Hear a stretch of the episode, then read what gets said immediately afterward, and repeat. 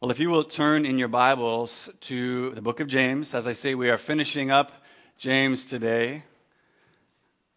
James chapter 5, beginning at verse 13. And when you found that, would you stand and we'll read together? If you're using a brown Pew Bible in front of you, it's on page 856. Stand together and we will read this passage before we dig into it. James chapter 5, beginning at verse 13. James says, Is any one of you in trouble? He should pray. Is anyone happy? Let him sing songs of praise. Is anyone sick? He should call the elders of the church to pray over him and anoint him with oil in the name of the Lord. And the prayer offered in faith will make the sick person well. He uh, will make the sick person well. That the Lord will raise him up. If he has sinned, he will be forgiven. Therefore, confess your sins to each other and pray for each other so that you may be healed. The prayer of a righteous man is powerful and effective. Elijah was a man just like us, but he prayed earnestly that it would not rain, and it did not rain on the land for three and a half years. Again, he prayed, and the heavens gave rain, and the earth produced its crops. My brothers, if one of you should wander away from the truth and someone should bring him back, remember this whoever turns a sinner from the error of his way will save him from death and cover a multitude of sins. This is God's word. You may be seated.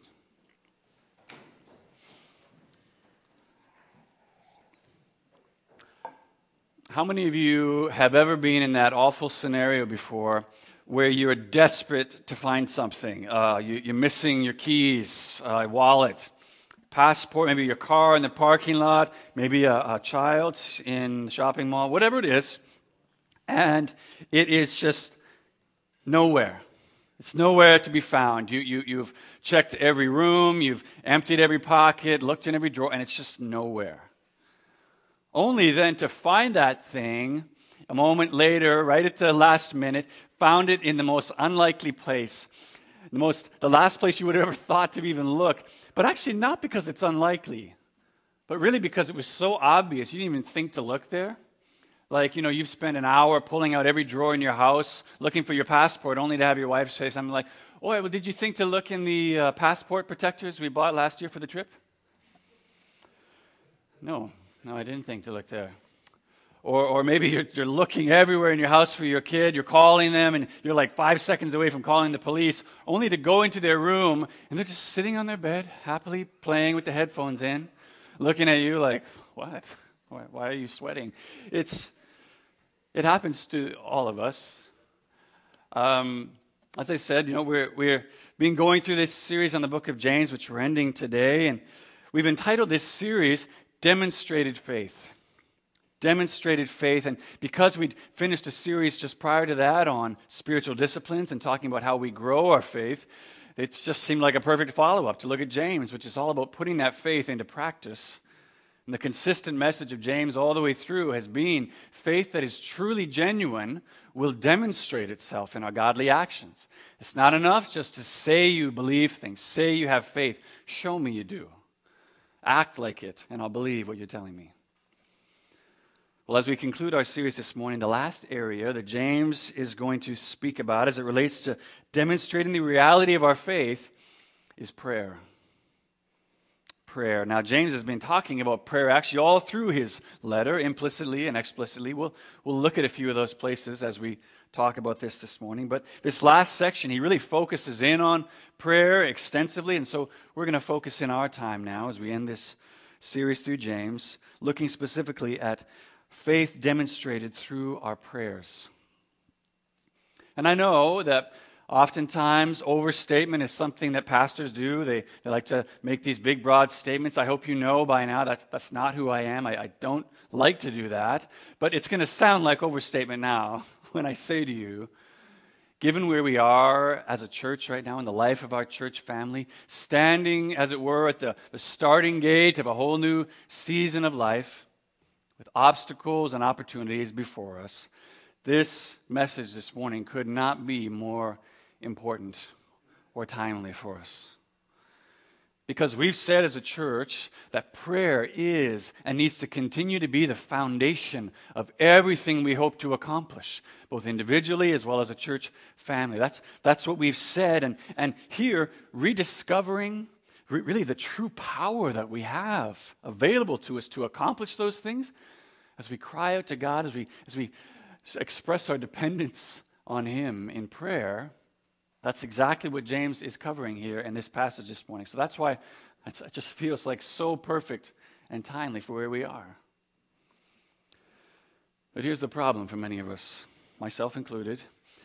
When we think about those scenarios that we just were talking about at the beginning, much like our search for missing things, although prayer, it really is the, the foundation of everything we hope to do. It's, it's this limitless source of, of power and of communion with the living God, although it's all those things. Prayer is often the very last thing we go to when we're sick, in trouble, when we're happy, or when we're in need of any kind. Rather than being our immediate go to, prayer is often the thing that we go to only when everything else that we've tried has failed. All our human resources and our abilities to fix things have failed. Then we know we, we say those really awful words of, I guess all there's left to do now is just pray. Really?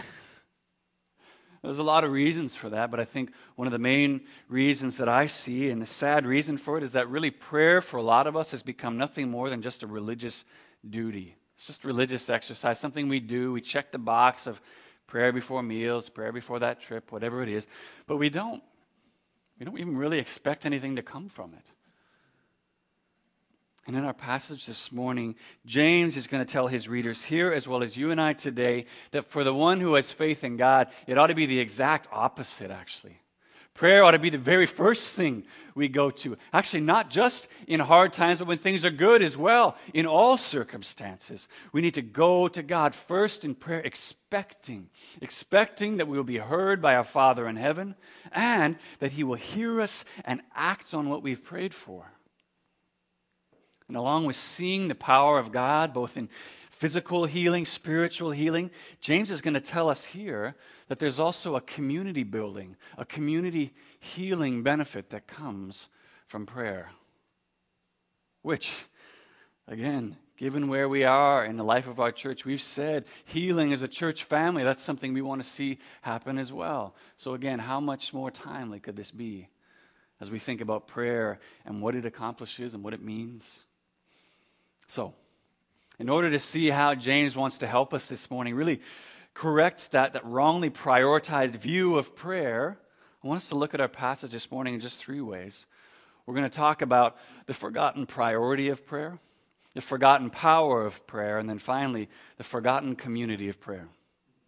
The forgotten power, the forgotten priority, and the forgotten community of prayer. So if you close your Bibles, would you open them again to James chapter 5, beginning at verse 13? I want you to follow along with me if you can, and we'll, we'll dig into this last section together. So let's start by looking at the forgotten priority of prayer. Forgotten priority. Now, this is going to be the, the very shortest section of these three, but I think it's worth drawing our attention to because James draws our attention to it, and we're thinking about demonstrating our faith through prayers. Look at the way James begins this last section in verse 13 and 14 again. Verse 13 Is any one of you in trouble? He should pray. Is anyone happy? Let him sing songs of praise. Is any one of you sick? He should call the elders of the church to pray. Now, in those two short verses, James describes three different potential scenarios in life uh, trouble, happiness, and sickness. Did you notice as you read through those, in each one of them, what's the first thing James said that we ought to go to? What ought, what's the thing we ought to do first? He says we should pray. Prayer is the very first priority that he says we should go to. And I pointed this out uh, in another message, but whenever the Bible gives a lot of varied examples that seem extreme, or maybe in this case, contrasting, a lot of times it's referring to a collective whole. It's trying to say it's, it's bigger than this, actually. So here, yeah, James gives us three examples, but that's not an exhaustive list. It's meant to say, hey, hey, in all circumstances, good, bad, whatever, the first priority, the first thing you should go to is to pray. Now, in that second example of uh, singing when we're happy, maybe initially that doesn't sound like prayer, but we got to remember James is writing to a primarily Jewish audience. And for them, singing prayers, it's, it's very much a part of their culture and tradition. I mean, the entire book of Psalms is a proverbial songbook of prayers to God. But as we think about our own lives, let's bring it here to 2016. How about, how about you? How about me? Is is, is this something that you would say is your consistent, regular practice? First thing, happy, sad, good, whatever the circumstance is, first thing you think about is, I got to bring it to God in prayer. I don't know about you, but it's certainly not mine. It's something I'm totally seeking to grow in more and more of, of making that my consistent practice, the first thing to bring it to God, and it's not for a lot of us. And the reason is, because I think, again, don't we have that same attitude to prayer that I was talking about a minute ago? Prayer is it's right near the very bottom of our priority list. I mean, we read James 5:13 saying, "Is anyone in trouble?" And we think he says the first thing you should do is if there's some situation you're in trouble, you should probably get a lawyer.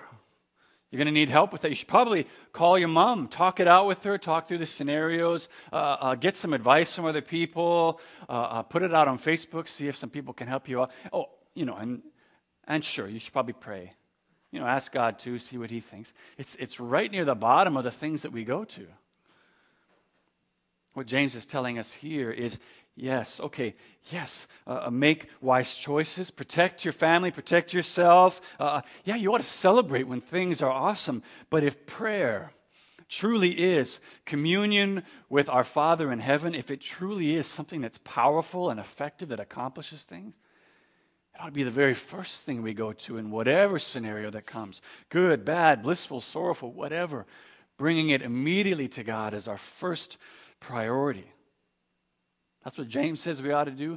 And by God's grace, that's something I would love us all to grow in, to make that our regular practice, to make it the very first thing that we go to.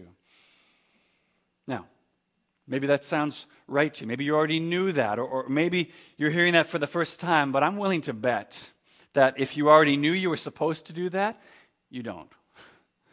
And even if you're hearing that for the first time, you think, that's right, you probably won't do it. And the reason for that is actually because of the second problem we have when it comes to prayer. Namely, we don't think it actually does anything. We don't believe prayer really accomplishes anything. So we don't prioritize prayer because we see it just, again, it's just that religious duty. It's not something powerful and effective like James says. We don't see it that way. So now I want us to look at our second point here the forgotten power of prayer forgotten power of prayer. Now, as a father with two young daughters, I probably see a lot of films that you would probably never pay money to go to or, or, or see on Netflix or go on iTunes, whatever. It's just a privilege that I have. Uh, maybe. One of the uh, films recently that uh, uh, I had the privilege of seeing was an epic, really coming of age drama entitled Kung Fu Panda 3. Amazing film, really. Uh, I, I, know already right now I'm going to lose a lot of you for a second, but just try to follow along with what I'm saying. It does have a point.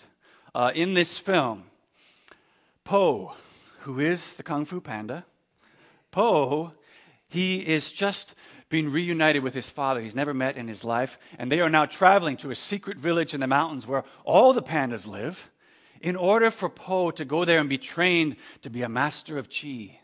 Because apparently, ancient scrolls have told him that all pandas are, are chi masters, and Po, he needs to become a chi master in order to defeat the villain of the film, who is Kai. Now, doesn't that sound interesting? You probably want to go see it. But, so what? Okay, why am I telling you that? Well, what this has to do with prayer and the forgotten power of prayer is that later on in the film, spoiler alert right now, if you plan to see this film, plug your ears. Later on in this film, Po discovers that although the pandas were chi masters centuries ago, now nobody even knows a thing about chi at all. They, they couldn't tell him a thing, let alone train him to become a master of it. They just they're looking at him like, what? You want us to do what? Everyone's totally forgotten this power that they, they used to know about, they used to have. And how that relates to you and I today and our attitudes towards prayer is that for many of us, at worst, God uh, healing people, God doing miracles through prayer, at worst, it's mythology. It's fairy tale. We, we, we don't think that, that happens at all. And at best, for a lot of us, God working powerfully through prayer is something we think, yeah, yeah, sure, God used to do that. You know, we read about that in the ancient scrolls of the Bible. That's, that's interesting, but he doesn't, he doesn't act that way today. He doesn't do that way, that kind of things today. And so God's power working through prayer for a lot of us is the same thing. It's a totally forgotten power. We don't even think to access it. We don't even think to look there when we're in need. So we don't prioritize prayer because we see it as impractical. Why? Why would I make prayer even fourth or fifth on the list, let alone first? Doesn't really accomplish anything, at least not anymore. But when you read James's description of prayer here, doesn't he say the exact opposite? Doesn't he have a very different view of prayer and what it accomplishes? Look at his description in verse 14 and 15 again with me. It says, Is any one of you sick? He should call the elders of the church to pray over him and anoint him with oil in the name of the Lord. And the prayer offered in faith will make the sick person well. The Lord will raise him up. If he sinned, he'll be forgiven. Now, three times there in verse 15, James repeats this really unashamedly confident refrain will. Will. Really? The, the prayer offered in faith will make the sick person well. The Lord will raise him up. If he sinned, he will be forgiven. And it's right at that point for many of us where things start to get really raw and real because of our own experience of prayer. Uh, uh, uh, much more than, as we, as we hear James's confident assertions, much more than just sort of a winking dismissal of, no, he won't. Many of us would respond instead, maybe through bitter tears of sadness. No, he didn't. He didn't.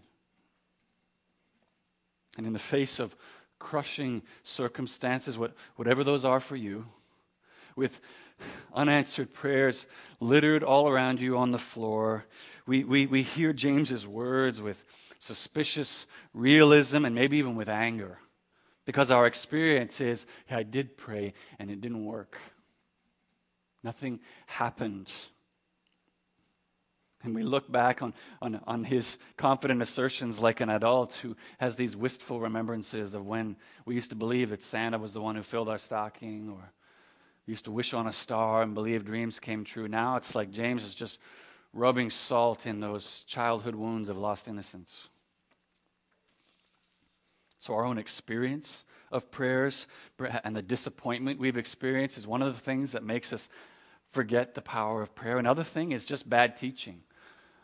At some point in our lives, some of us may have had a church experience where someone took this exact passage of Scripture and told us a prayer of faith is a guarantee that God is going to give you exactly what you prayed for. Name it and claim it. You tell God what you want, you pray in faith, He's going to give it to you. And if you didn't get it, sorry. I guess you didn't have enough faith. I guess you weren't righteous enough. Can I just say, confidently and, and, and with great compassion, that is, that is so wrong. That is, that is wicked and abusive and not at all what the Bible teaches about prayer. Consider what James says. If you're using the Pew Bible, even just on the, the, the column beside you in chapter 4 and verse 13 about confident boasting talks about confidently boasting and, and what this is what I'm going to do next year and, and God's going to bless me like this and this is what I'm going to do. James says, why would you boast like that? Why would you have these confident assertions about what God's going to do? You don't even know what's going to happen tomorrow. Truth is, in many of those situations where we've prayed and, and God hasn't answered the way that we wanted, it's not a faith problem at all. What it is is a knowledge problem. We have a knowledge problem because what we need to constantly remind ourselves of if God is really God, He knows more than we do. He knows better than us what we need. That's, that's why James went on in chapter 4 and verse 15 to say, whatever we present to God, whatever we bring to Him in prayer, we ought to follow it by saying, if the Lord wills, we will do this or that. It should also do our hearts good to remember that both the Apostle Paul, with his thorn in the flesh, even Jesus himself in the Garden of Gethsemane, prayed for things and were told no by the Father. Now, I know that's a bit more complex when we're talking about Jesus, but it should remind us that's just how, how, foolish and arrogant of us to just to shake our fist at God when He doesn't answer our prayers the way that we wanted Him to. Because in our human wisdom, we, we knew what, what we needed and what He should have done in this moment, and He didn't do it. If God is truly God, then He knows better than us. And if He's truly Lord of our lives, then He's got to be able to say, No, Actually, you don't need that. What you need is this. I think Tim Keller is right here when he says, God will either give you what you ask for in prayer or give you what you would have asked for if you knew everything that He knows. Let's absorb that for a second. It's so true, but in the moment, it's very hard to receive. He'll either give us what we asked for or what we would have asked for if we knew everything that He knows. Okay, then, so what, what is this prayer of faith? Okay, if it's, if it's not a guarantee that God's going to do whatever we ask Him, but it's also something we we've forgotten and we're supposed to access this power of prayer, okay, well, then how does this work? Okay, well, let me give you a few thoughts which maybe will help bring some clarity. First of all, Bible tells us Jesus is the same. He's the same yesterday, today, and forever. It says the Bible says God doesn't change like the shifting shadows. He's always the same. So, the first part of a prayer of faith is understanding and believing that what we read in the Bible about how God operates, the way He operates powerfully through prayer, is true. Do you believe that? Do you believe that the things we read in the Bible are true? Then transfer that same belief to say if God's the same, if He hasn't changed at all, then that means He has the same power today to do exactly the things that we see Him doing here. That's the first part of the prayer of faith. Just trusting, believing that God really does still today have the power that we believe He has back here in the Bible. Second thing, if you were here uh, earlier on in the series, you'll remember in chapter 1, James also talked about believing prayer, believing and not doubting. He says, you must, when you ask God for things, don't doubt, because if you have already, already decided He's not going to do it, what's the point of even asking Him? But we also said that's not about having perfect faith either, because none of us does. We all have a failing faith. We all have a faith like that father in Mark 9 who wants Jesus to heal his son. And he says, Yeah, yeah, I do believe that you can heal him. Help my unbelief. We all have faltering faith like that at times. So, the first part to say about this prayer of faith is that it's a trusting, hopeful faith. It's believing and, and, and even bringing along our questions and doubts and just saying, okay, I don't know, but I, am coming to you. I'm, I'm bringing this to you because I believe you're the only place I can go. Trusting that He is able to do what we ask.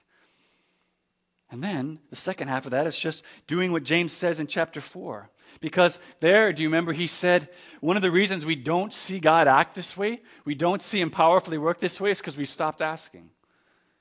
He says, You don't have because you don't ask. We've forgotten this power of prayer, so we don't even think to access it anymore. So James says, ask. Ask. Believe that he can do it and ask.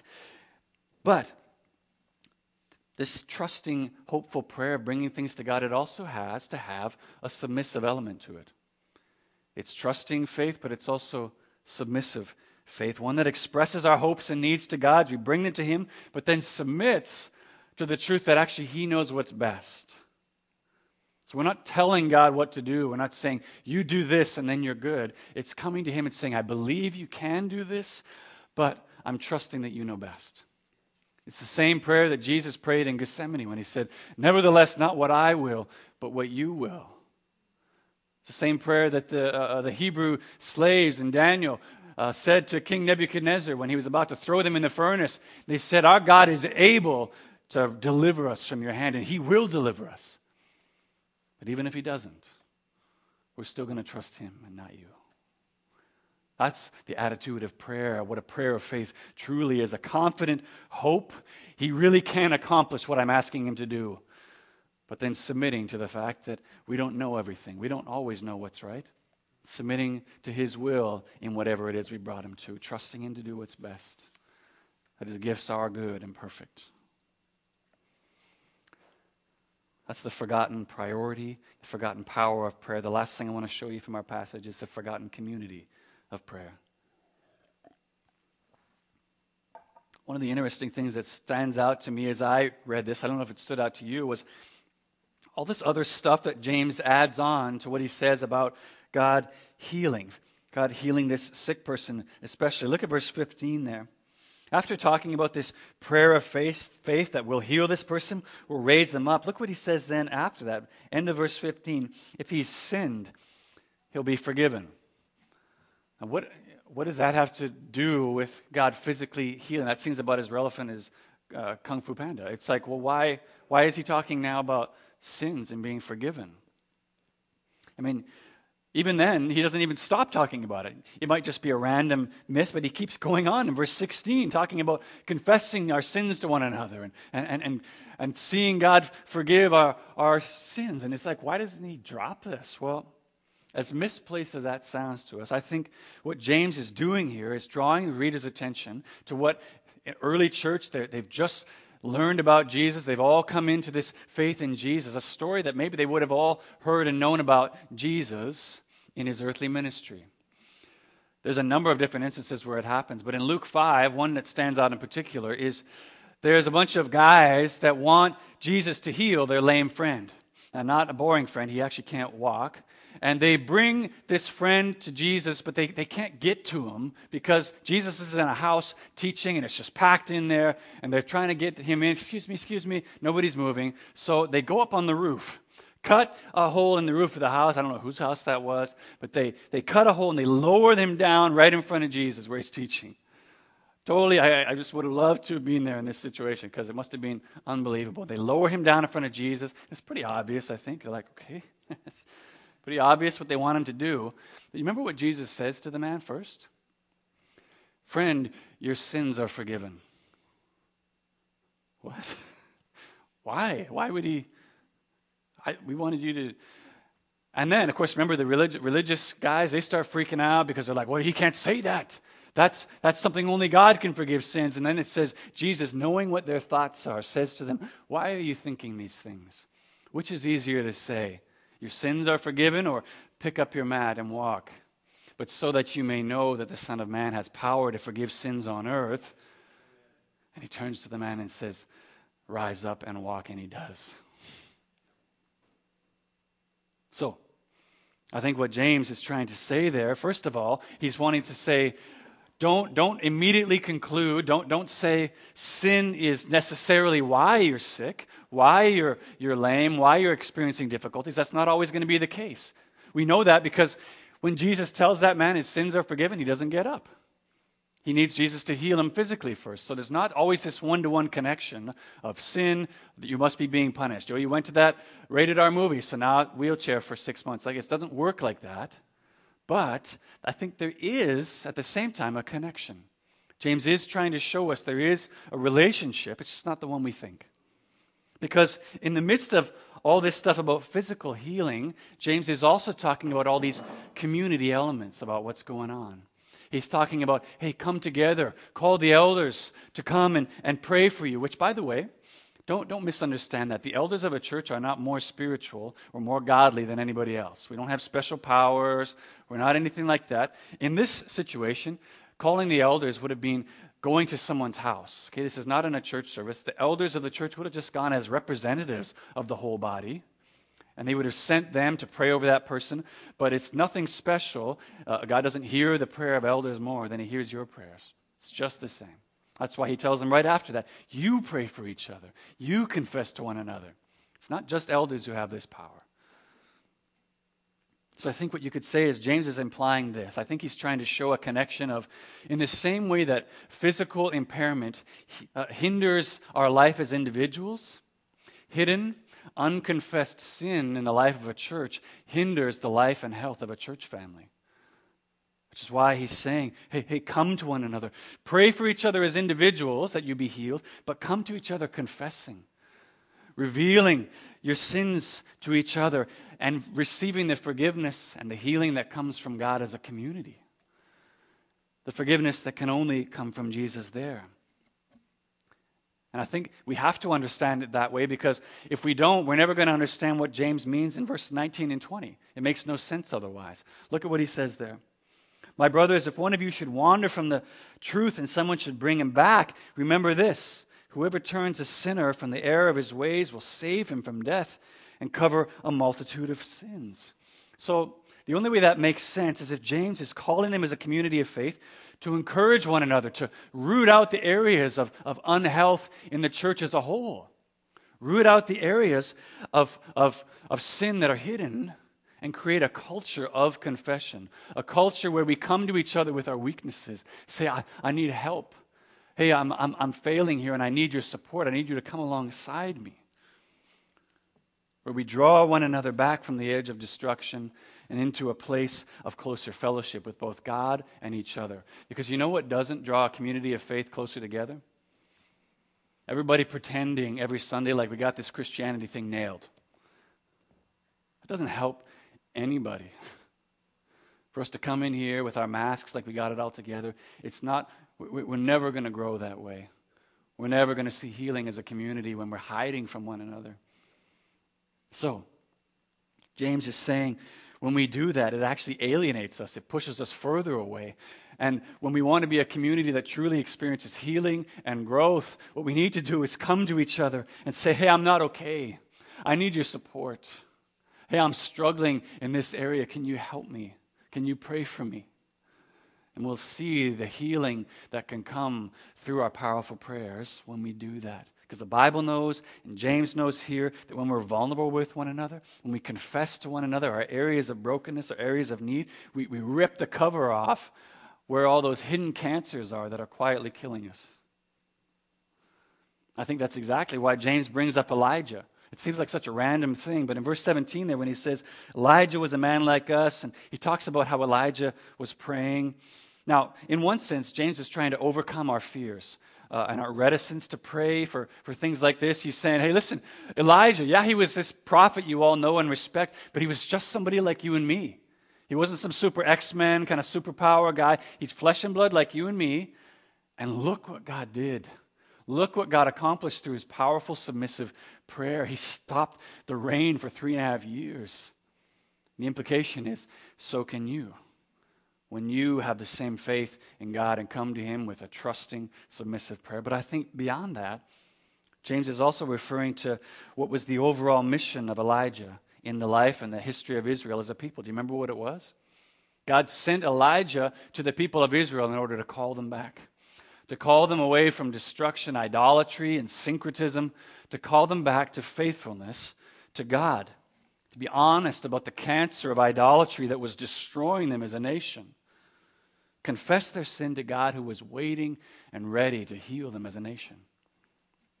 Remember what Elijah's prayer was as he was on Mount Carmel there, waiting for God to send fire down on the sacrifice in that epic confrontation with the prophets of Baal?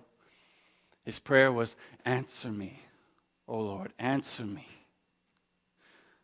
So these people will know that you, O Lord, are God and that you are turning their hearts back to you again. That was Elijah's whole purpose. And he's saying that's one of the purposes of prayer in our community of faith to turn one another back again to God, to the place where we can find healing, the place where we can find growth and faith again. So that means a big part of the way we demonstrate our faith in God through prayers is not simply just prioritizing prayer or believing again in the power of prayer, but seeking to heal and grow all of our faith corporately as a church confessing our need for God and for each other as a community, and then seeking and I, I pray seeing the spiritual healing that can only come from God as we do that. Final obstacle we close here for many of us in demonstrating our faith through God in prayer is that second half of verse 16. Now, some of what we said comes from the uh, poor teaching, but look again what James says Second half of verse 16. The prayer of a righteous man is powerful and effective.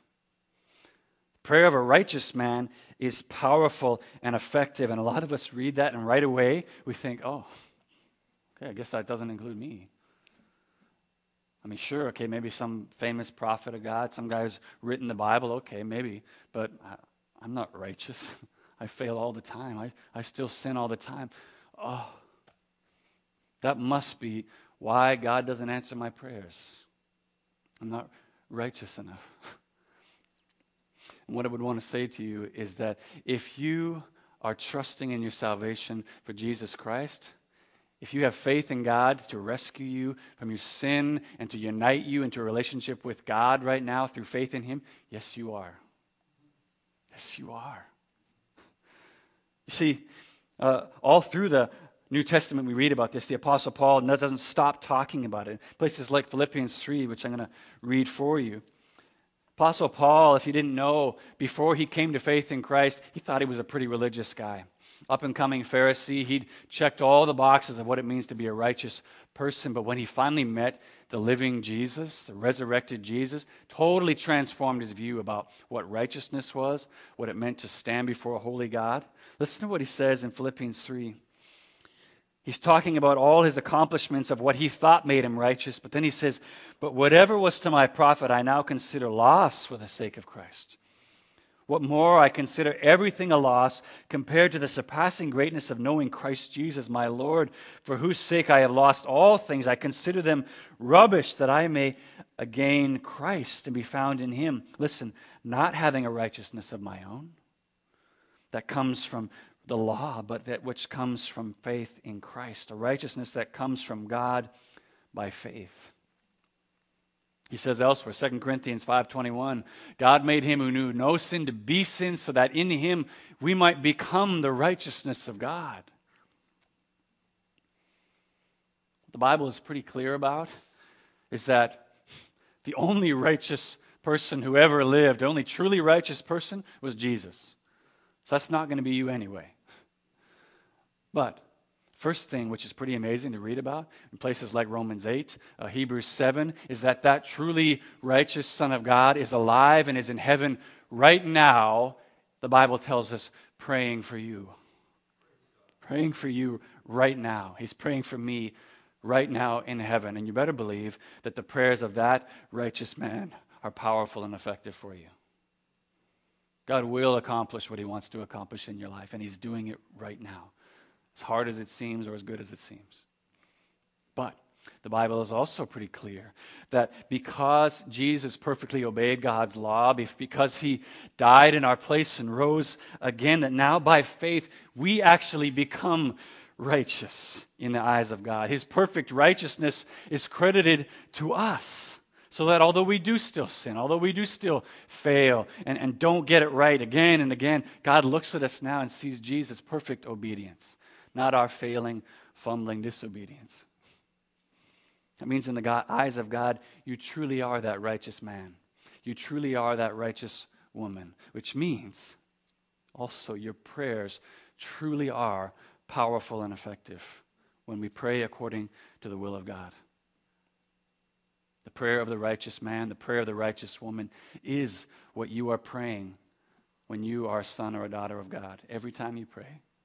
And those prayers are powerful and effective.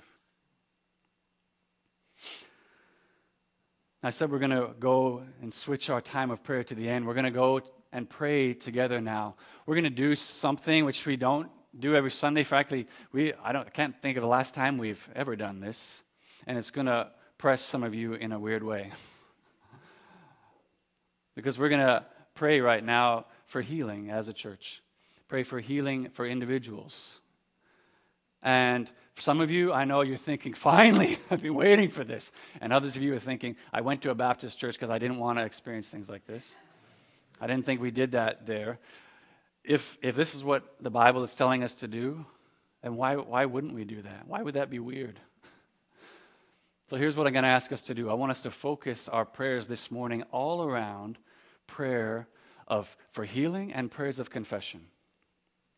Confession in the sense of bringing to God our doubts, Bringing to God, saying, God, forgive me. I've pursued every other avenue in this thing I'm going to except you. Forgive me. God, I've tried to do this over and over again in my own strength and failed, and I've, and I've judged you because of it. Forgive me. Or even as a church family, God, I've, I've harbored bitterness against that person or this person, and I need to go and make that right. Forgive me. And we're also going to pray for each other for our healing.